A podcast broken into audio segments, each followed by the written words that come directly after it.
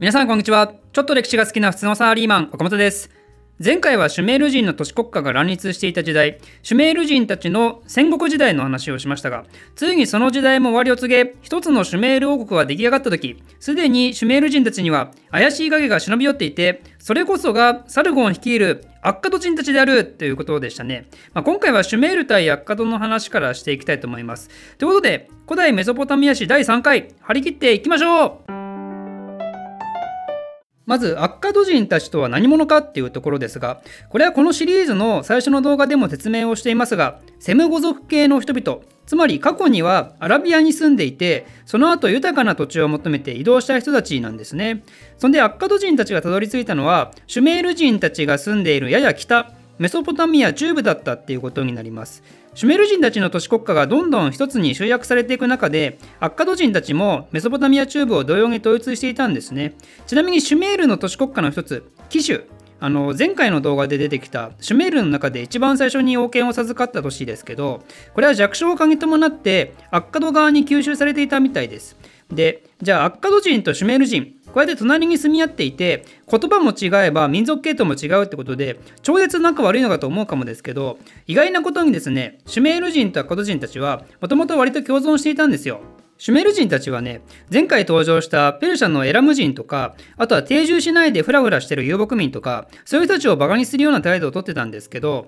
アッカド人たちにはね、別にそうでもないんですよ。というのも、アッカド人たちもシュメール人と同様に都市定住型の社会文化があって、そんでもってシュメールの人たちと同じ神を信奉してたりもするんですね。だから言葉は違うんだけども、心の底では同じものを信じて同じような暮らしをするってことで、それなりのリスペクトみたいなのがあったみたいです。というか、お互いの国境沿いなんかは綺麗にシュメールとアッカドで分かれるわけではなく、すでに2つの民族がごちゃ混ぜになっていたような都市もあったみたいなんでね、でもそうは言っても領土を取り合う戦争となるとまた話は変わってくるんで、アッカドがメソポタミア中部、シュメールが南部を統一して領土が完全にぶつかり合うと、ここで大きな争いが生まれてしまうということになります。それが紀元前2300年頃の話となります。じゃあそんなアッカドを率いた人物は誰かというのは、冒頭にも言ったサルゴン。サルゴンっていうのは実はヘブライ語で、アッカド語ではシャルキンっていうんですが、その名前が意味するところはというと、これは真の王っていうもの、俺こそが真の王だってわざわざアピールしている時っていうのは、つまり質的には真の王ではないことがよくあって、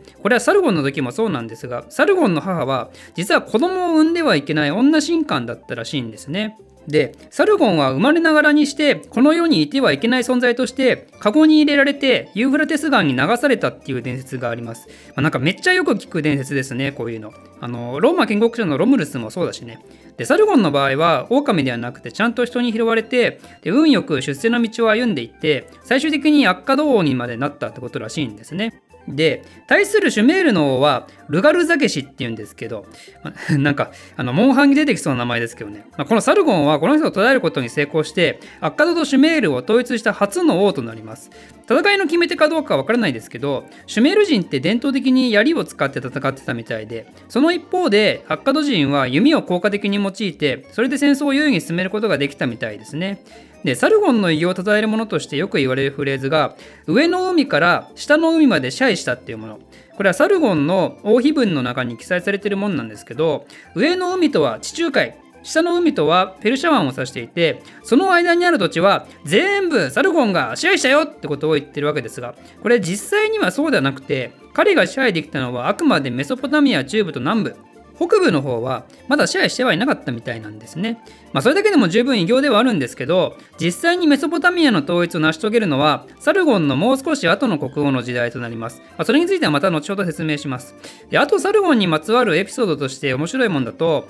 サルゴンにはエンヘドゥアンナっていう娘がいたんですが、この名前の意味は天において称えられる女主人っていう意味で、つまりかなりリスペクトされてるんですよ。それまで古代メソポタミアの中で女性がこれだけ特別視されるってことは実はなくて、だからこの人はかなり教養ある優れた人だったっぽいんですよね。アッカド人ながらシュメール語を喋れたり、文字の読み書きもできて詩みたいなのを残したりとか、その回もあってか、エンヘドゥアンナはシュメール地方に女神官として派遣されて、でしかも歴史ある都市ウルの神を祀る重要な役割を担うようになるんですね。で、このメソポタミアの王女がウルの神を祀る神官となるっていう慣習は、なんとその後新バビロニア王国っていうのが滅亡するまで続けられるんで、つまりなんと1800年間も継続されることになります。すごいことですよね。これもう古代のことだから時間かくバグりがちですけど、何か一つの慣習が1800年続くってなかなかないですよ。その始まりのエンヘドゥアンナはもう神官っていうか、彼女自身がもはや神格化されそうですけどね。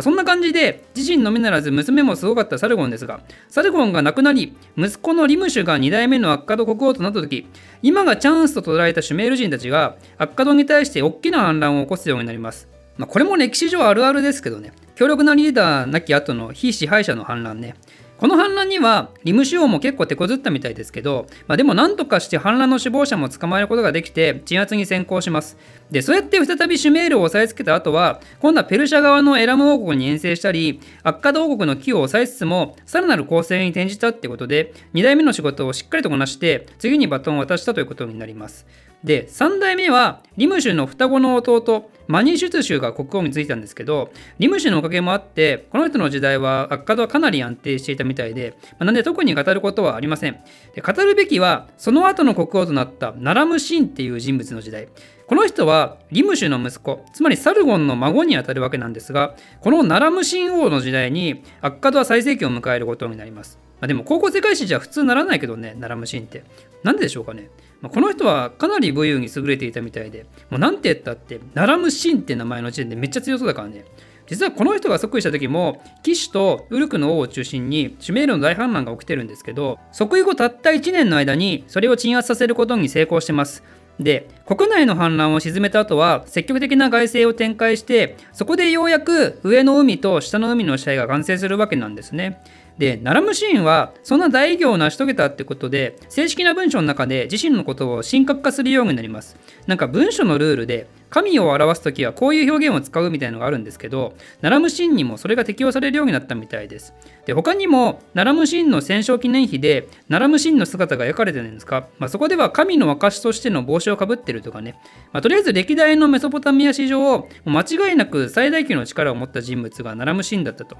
彼はそんな感じで合計37年間アッカド王として君臨したんですが、彼が亡くなるとついにアッカドは衰退への道へ進んでいくことになります。やっぱり単純に版図が広くなりすぎてコントロールできなくなってしまったんですね。これは強力なリーダーがいればこういうのでも運営していけるんですけど、そういう人がいなくても回る仕組みを作らないまま世代交代すると、次の王の時代にそのツケが来るわけですよ。版図を広げすぎると何が起こるかっていうと、まずいろんな民族や国と領域を接することになるんで、様々なところから異民族の侵入が始まることになります。で、それに対応している最中にも国内ではシュメール人が反乱を起こしたりもして、あっちでもこっちでも火が上がり続けているような状態になるんですね。ナルムシンの次の王の時代はまだ比較的安定はしていたんですけど、その次の王の時代となるともはや誰が王で誰が王でないのかよくわからなくなると。で、結局無政府状態みたいな感じに陥って、アッカド王国はそのまま滅亡することになります。それは紀元前2150年頃ということですね。ということで、アッカドもなんだか一瞬の輝きを放って消えた打ち上げ花火国家みたいな感じですが、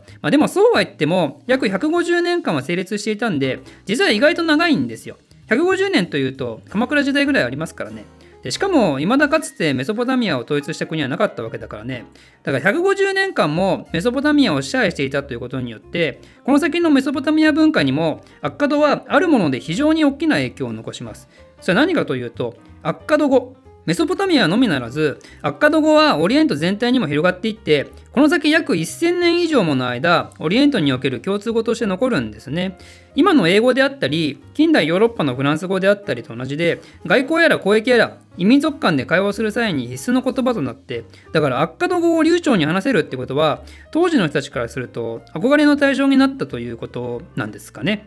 ということで、アッカド王国という支配者がいなくなったメソポタミアは果たしてこの先どうなるのか、この続きはまた次回お楽しみに。